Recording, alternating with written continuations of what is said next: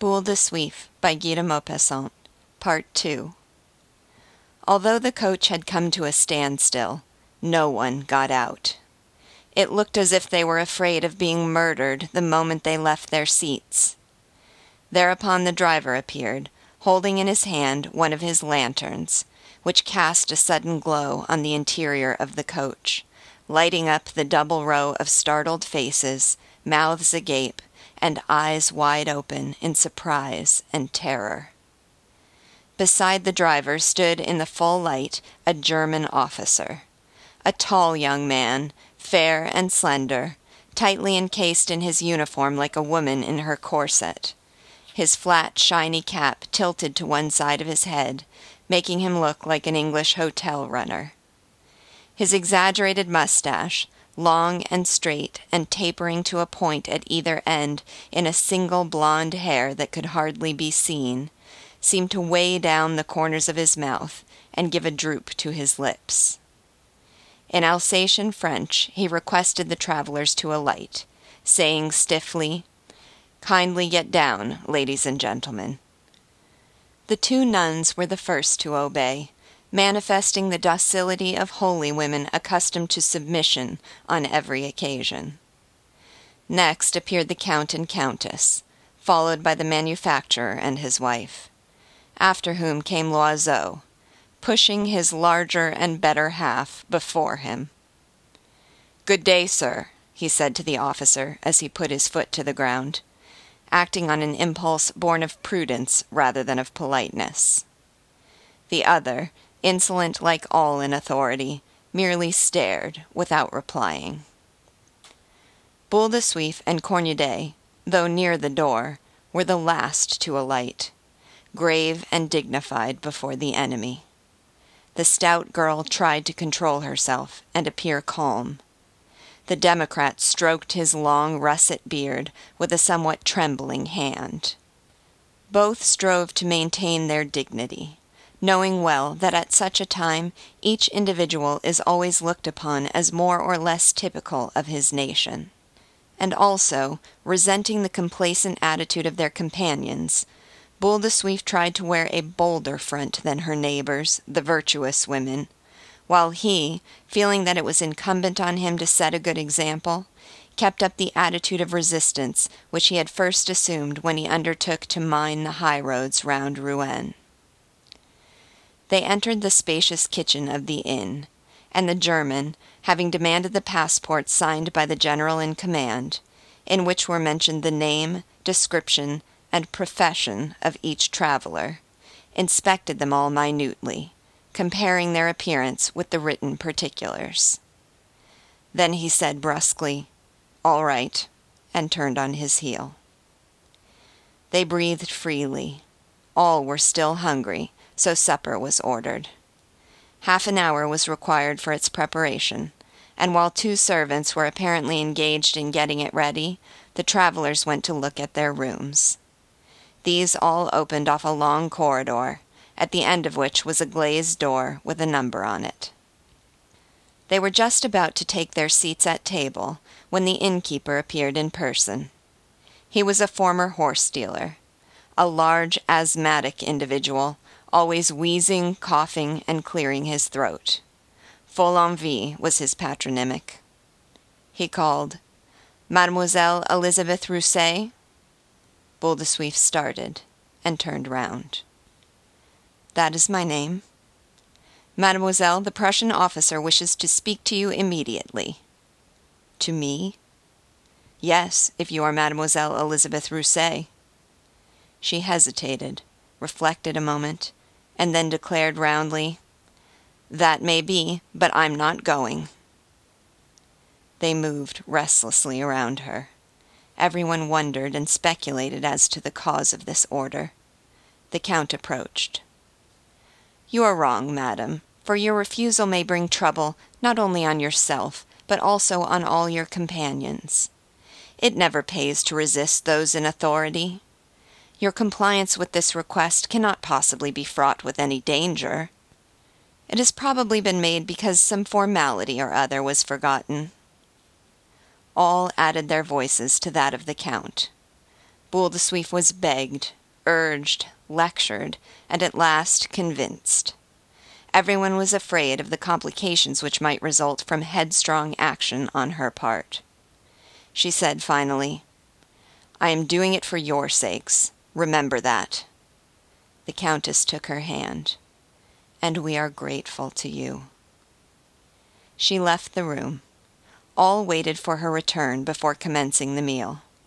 Each was distressed that he or she had not been sent for, rather than this impulsive, quick tempered girl, and each mentally rehearsed platitudes in case of being summoned also. But at the end of ten minutes she reappeared, breathing hard, crimson with indignation. Oh, the scoundrel! The scoundrel! she stammered. All were anxious to know what had happened but she declined to enlighten them. And when the Count pressed the point, she silenced him with much dignity, saying, No, the matter has nothing to do with you, and I cannot speak of it. Then they took their places round a high soup tureen, from which issued an odor of cabbage. In spite of this coincidence, the supper was cheerful. The cider was good. The Loiseaus and the nuns drank it from motives of economy. The others ordered wine. Cornudet demanded beer. He had his own fashion of uncorking the bottle and making the beer foam, gazing at it as he inclined his glass and then raised it to a position between the lamp and his eye that he might judge of its color. When he drank, his great beard, which matched the color of his favorite beverage, seemed to tremble with affection. His eyes positively squinted in the endeavor not to lose sight of the beloved glass, and he looked for all the world as if he were fulfilling the only function for which he was born. He seemed to have established in his mind an affinity between the two great passions of his life pale ale and revolution. And assuredly he could not taste the one without dreaming of the other. Monsieur and Madame Follenvie dined at the end of the table. The man, wheezing like a broken down locomotive, was too short winded to talk when he was eating. But the wife was not silent a moment. She told how the Prussians had impressed her on their arrival, what they did, what they said, execrating them in the first place because they cost her money, and in the second because she had two sons in the army. She addressed herself principally to the Countess, flattered at the opportunity of talking to a lady of quality. Then she lowered her voice and began to broach delicate subjects. Her husband interrupted her from time to time, saying, You would do well to hold your tongue, Madame Follenvie. But she took no notice of him, and went on. Yes, madame, these Germans do nothing but eat potatoes and pork, and then pork and potatoes. And don't imagine for a moment that they are clean. No, indeed. And if only you saw them drilling for hours, indeed for days, together.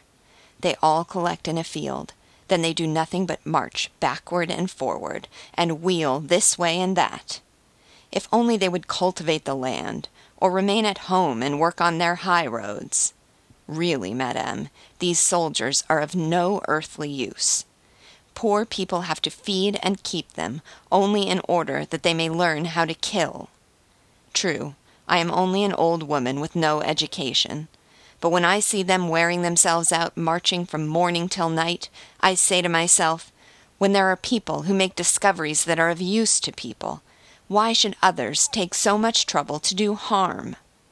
Really now, isn't it a terrible thing to kill people, whether they are Prussians or English or Poles or French? If we revenge ourselves on anyone who injures us, we do wrong, and are punished for it. But when our sons are shot down like partridges, that is all right, and decorations are given to the man who kills the most. No, indeed, I shall never be able to understand it. Cornudet raised his voice. War is a barbarous proceeding when we attack a peaceful neighbor, but it is a sacred duty when undertaken in defense of one's country. The old woman looked down. Yes, it's another matter when one acts in self defense. But would it not be better to kill all the kings, seeing that they make war just to amuse themselves? Cornudet's eyes kindled. Bravo, citizens, he said. Monsieur Carre Lamadon was reflecting profoundly. Although an ardent admirer of great generals, the peasant woman's sturdy common sense made him reflect on the wealth which might accrue to a country by the employment of so many idle hands now maintained at a great expense, of so much unproductive force, if they were employed in those great industrial enterprises which it will take centuries to complete. But Loiseau, leaving his seat, went over to the innkeeper and began chatting in a low voice. The big man chuckled, coughed, sputtered. His enormous carcass shook with merriment at the pleasantries of the other. And he ended by buying six casks of claret from Loiseau, to be delivered in spring, after the departure of the Prussians. The moment supper was over, everyone went to bed, worn out with fatigue. But Loiseau, who had been making his observations on the sly, sent his wife to bed, and amused himself by placing first his ear and then his eye to the bedroom keyhole, in order to discover what he called the mysteries of the corridor. At the end of about an hour he heard a rustling, peeped out quickly, and caught sight of Boule de Suif looking more rotund than ever in a dressing gown of blue cashmere trimmed with white lace. She held a candle in her hand, and directed her steps to the numbered door at the end of the corridor. But one of the side doors was partly opened, and when, at the end of a few minutes, she returned, Cornudet, in his shirt sleeves, followed her. They spoke in low tones, then stopped short. Boule de Suif seemed to be stoutly denying him admission to her room.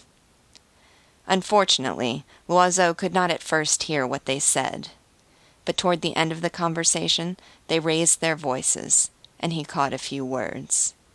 Cornudet was loudly insistent. How silly you are! What does it matter to you? he said. She seemed indignant, and replied, No, my good man. There are times when one does not do that sort of thing. Besides, in this place it would be shameful. Apparently he did not understand, and asked the reason.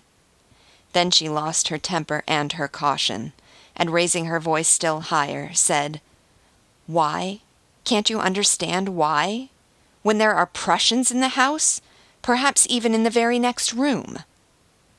He was silent the patriotic shame of this wanton, who would not suffer herself to be caressed in the neighborhood of the enemy, must have roused his dormant dignity, for after bestowing on her a simple kiss, he crept softly back to his room.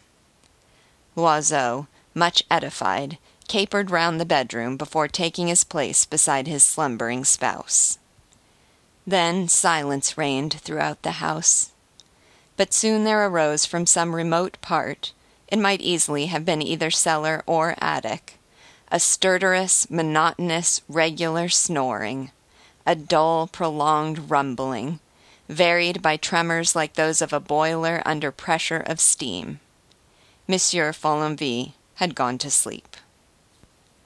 As they had decided on starting at eight o'clock the next morning, everyone was in the kitchen at that hour. But the coach, its roof covered with snow, stood by itself in the middle of the yard, without either horses or driver. They sought the latter in the stables, coach houses, and barns, but in vain. So the men of the party resolved to scour the country for him, and sallied forth. They found themselves in the square, with the church at the farther side, and to right and left low roofed houses where there were some Prussian soldiers. The first soldier they saw was peeling potatoes. The second, farther on, was washing out a barber's shop. Another, bearded to the eyes, was fondling a crying infant, and dandling it on his knees to quiet it. And the stout peasant women, whose menfolk were for the most part at the war, were, by means of signs, telling their obedient conquerors what work they were to do chop wood, prepare soup, grind coffee. One of them even was doing the washing for his hostess, an infirm old grandmother. The Count, astonished at what he saw, questioned the beadle who was coming out of the presbytery. The old man answered, "Oh, those men are not all a bad sort. They are not Prussians, I am told. They come from somewhere farther off. I don't exactly know where. And they have all left wives and children behind them. They are not fond of war either, you may be sure. I am sure they are mourning for the men where they come from, just as we do here. And the war causes them just as much unhappiness as it does us. As a matter of fact, things are not so very bad here just now, because the soldiers do no harm, and work just as if they were in their own homes. You see, poor folk always help one another. It is the great ones of this world who make war. Cornudet, indignant at the friendly understanding established between conquerors and conquered, withdrew, preferring to shut himself up in the inn. They are repeopling the country, jested Loiseau. They are undoing the harm they have done, said Monsieur Carre gravely. But they could not find the coach driver. At last he was discovered in the village cafe, fraternizing cordially with the officer's orderly. "Were you not told to harness the horses at eight o'clock?" demanded the Count. "Oh, yes, but I've had different orders since." "What orders?" "Not to harness at all." "Who gave you such orders?" "Why, the Prussian officer." "But why?" "I don't know. Go and ask him. I am forbidden to harness the horses, so I don't harness them. That's all." "Did he tell you so himself?" "No, sir. The innkeeper gave me the order from him." "When?" "Last evening, just as I was going to bed." The three men returned in a very uneasy frame of mind. They asked for Monsieur Follenvie, but the servant replied that on account of his asthma he never got up before ten o'clock. They were strictly forbidden to rouse him earlier, except in case of fire. They wished to see the officer, but that also was impossible although he lodged in the inn. Monsieur Follenvie alone was authorized to interview him on civil matters. So they waited. The women returned to their rooms and occupied themselves with trivial matters. Cornudet settled down beside the tall kitchen fireplace, before a blazing fire. He had a small table and a jug of beer placed beside him, and he smoked his pipe a pipe which enjoyed among Democrats a consideration almost equal to his own, as though it had served its country in serving Cornudet. It was a fine meerschaum, admirably colored to a black the shade of its owner's teeth, but sweet smelling, gracefully curved, at home in its master's hand, and completing his physiognomy. And Cornudet sat motionless his eyes fixed now on the dancing flames, now on the froth which crowned his beer. And after each draught he passed his long, thin fingers with an air of satisfaction through his long, greasy hair as he sucked the foam from his mustache. Loiseau, under pretence of stretching his legs, went out to see if he could sell wine to the country dealers. The Count and the manufacturer began to talk politics. They forecast the future of France. One believed in the Orleans dynasty, the other in an unknown savior, a hero who should rise up in the last extremity, a Du Guesclin, perhaps a Joan of Arc, or another Napoleon First. Ah, if only the Prince Imperial were not so young! Cornudet, listening to them, smiled like a man who holds the keys of destiny in his hands. His pipe perfumed the whole kitchen. As the clock struck ten, Monsieur Follenvie appeared. He was immediately surrounded and questioned, but could only repeat, three or four times in succession, and without variation, the words, "The officer said to me just like this, Monsieur Follenvie, you will forbid them to harness up the coach for those travelers tomorrow. They are not to start without an order from me. You hear? That is sufficient." Then they asked to see the officer. The Count sent him his card, on which Monsieur Carre Lamadon also inscribed his name and titles. The Prussian sent word that the two men would be admitted to see him after his luncheon, that is to say, about one o'clock. The ladies appeared, and they all ate a little, in spite of their anxiety. Boule de Suif appeared ill and very much worried. They were finishing their coffee when the orderly came to fetch the gentlemen.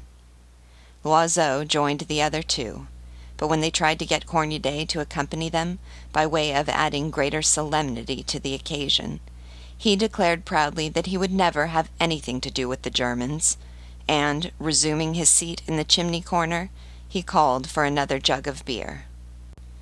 The three men went upstairs, and were ushered into the best room in the inn, where the officer received them lolling at his ease in an armchair, his feet on the mantelpiece, smoking a long porcelain pipe, and enveloped in a gorgeous dressing gown, doubtless stolen from the deserted dwelling of some citizen destitute of taste in dress. He neither rose, greeted them, nor even glanced in their direction. He afforded a fine example of that insolence of bearing which seems natural to the victorious soldier. After the lapse of a few moments, he said in his halting French, what do you want? We wish to start on our journey, said the Count. No. May I ask the reason of your refusal?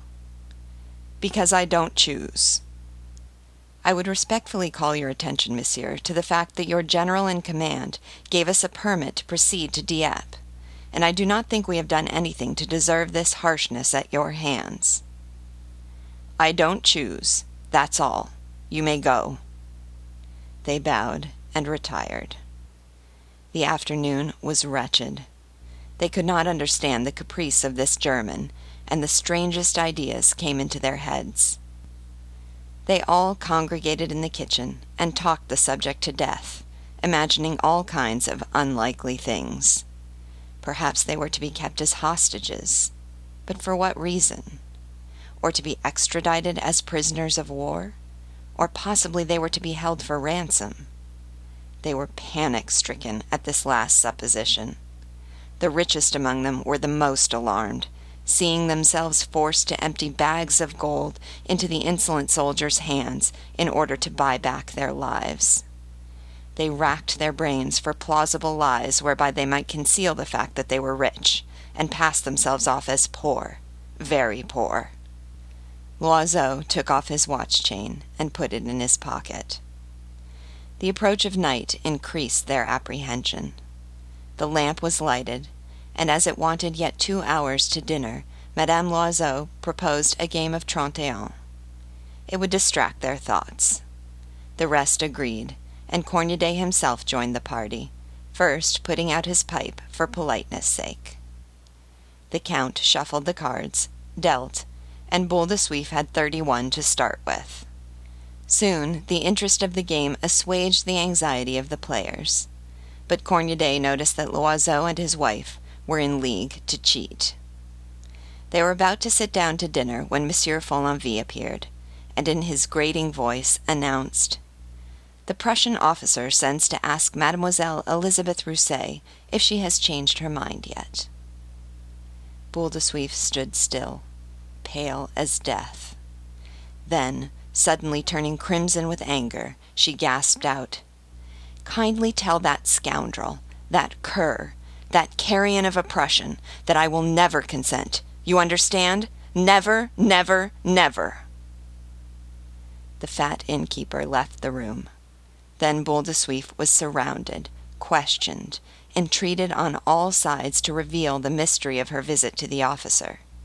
She refused at first, but her wrath soon got the better of her. What does he want? He wants to make me his mistress, she cried. No one was shocked at the word, so great was the general indignation. Cornudet broke his jug as he banged it down on the table. A loud outcry arose against this base soldier. All were furious. They drew together in common resistance against the foe, as if some part of the sacrifice exacted of Suif had been demanded of each. The Count declared, with supreme disgust, that those people behaved like ancient barbarians. The women, above all, manifested a lively and tender sympathy for Suif. The nuns, who appeared only at meals, cast down their eyes and said nothing. They dined, however, as soon as the first indignant outburst had subsided. But they spoke little and thought much. The ladies went to bed early, and the men, having lighted their pipes, proposed a game of écarté, in which Monsieur Follenvie was invited to join, the travelers hoping to question him skilfully as to the best means of vanquishing the officer's obduracy.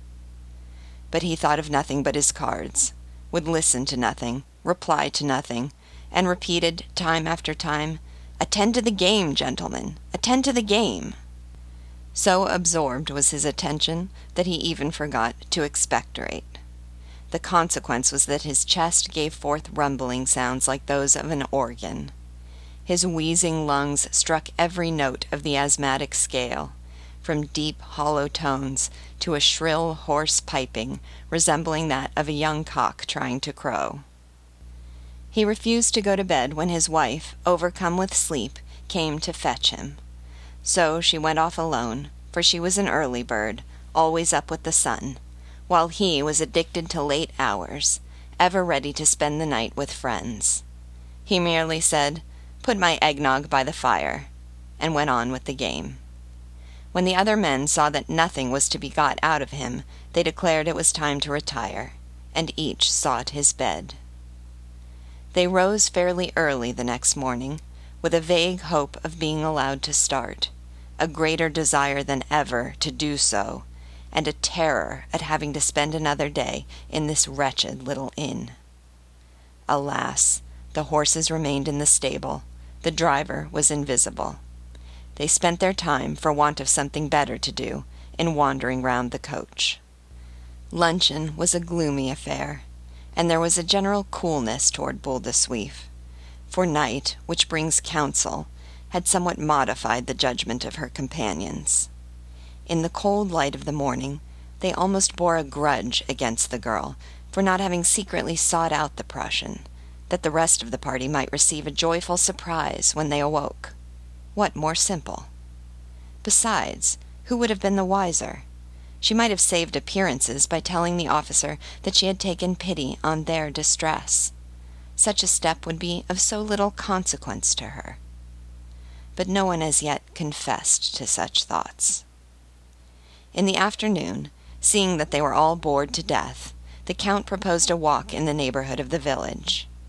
Each one wrapped himself up well, and the little party set out, leaving behind only Cornudet, who preferred to sit over the fire, and the two nuns, who were in the habit of spending their day in the church or at the presbytery.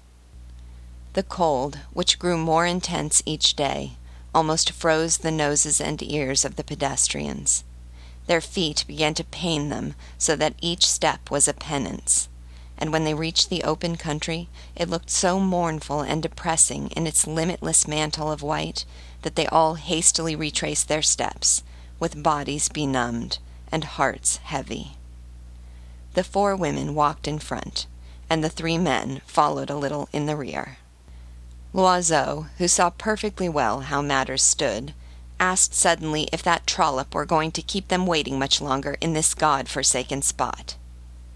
The Count, always courteous, replied that they could not exact so painful a sacrifice from any woman, and that the first move must come from herself. Monsieur Carre remarked that if the French, as they talked of doing, made a counter-attack by way of Dieppe, their encounter with the enemy must inevitably take place at Totes. This reflection made the other two anxious. Supposing we escape on foot, said Loiseau. The Count shrugged his shoulders. How can you think of such a thing, in this snow, and with our wives? Besides, we should be pursued at once, overtaken in ten minutes, and brought back as prisoners at the mercy of the soldiery. This was true enough. They were silent. The ladies talked of dress, but a certain constraint seemed to prevail among them. Suddenly, at the end of the street, the officer appeared. His tall, wasp like, uniformed figure was outlined against the snow which bounded the horizon, and he walked, knees apart, with that motion peculiar to soldiers, who are always anxious not to soil their carefully polished boots. He bowed as he passed the ladies, then glanced scornfully at the men, who had sufficient dignity not to raise their hats, though Loiseau made a movement to do so. Boule de Suif flushed crimson to the ears, and the three married women felt unutterably humiliated at being met thus by the soldier in company with the girl whom he had treated with such scant ceremony. Then they began to talk about him, his figure, and his face. Madame Carre Lamadon, who had known many officers, and judged them as a connoisseur, thought him not at all bad looking. She even regretted that he was not a Frenchman, because in that case he would have made a very handsome hussar, with whom all the women would assuredly have fallen in love. When they were once more within doors, they did not know what to do with themselves. Sharp words, even, were exchanged apropos of the merest trifles. The silent dinner was quickly over, and each one went to bed early in the hope of sleeping and thus killing time. They came down next morning with tired faces and irritable tempers. The women scarcely spoke to Boule de Suif. A church bell summoned the faithful to a baptism. Boule de Suif had a child being brought up by peasants at Yvetot. She did not see him once a year, and never thought of him. But the idea of the child who was about to be baptized induced a sudden wave of tenderness for her own, and she insisted on being present at the ceremony. As soon as she had gone out, the rest of the company looked at one another and drew their chairs together, for they realized that they must decide on some course of action. Loiseau had an inspiration. He proposed that they should ask the officer to detain Boule de Suif only, and to let the rest depart on their way. Monsieur Follenvie was entrusted with this commission, but he returned to them almost immediately. The German, who knew human nature, had shown him the door. He intended to keep all the travelers until his condition had been complied with whereupon Madame Loiseau's vulgar temperament broke bounds. "We're not going to die of old age here," she cried. "Since it's that vixen's trade to behave so with men, I don't see that she has any right to refuse one more than another. I may as well tell you, she took any lover she could get at Rouen, even coachmen. Yes, indeed, madame, the coachman at the prefecture. I know it for a fact, for he buys his wine of us and now that it is a question of getting us out of a difficulty, she puts on virtuous airs, the drab. For my part, I think this officer has behaved very well. Why, there were three others of us, any one of whom he would undoubtedly have preferred. But no, he contents himself with the girl who is common property. He respects married women. Just think, he is master here. He had only to say, I wish it, and he might have taken us by force with the help of his soldiers. The two other women shuddered. The eyes of pretty Madame Carre Lamadon glistened, and she grew pale, as if the officer were indeed in the act of laying violent hands on her. The men, who had been discussing the subject among themselves, drew near. Loiseau, in a state of furious resentment, was for delivering up that miserable woman, bound hand and foot, into the enemy's power. But the Count, descended from three generations of ambassadors, and endowed, moreover, with the lineaments of a diplomat, was in favor of more tactful measures. We must persuade her, he said. Then they laid their plans.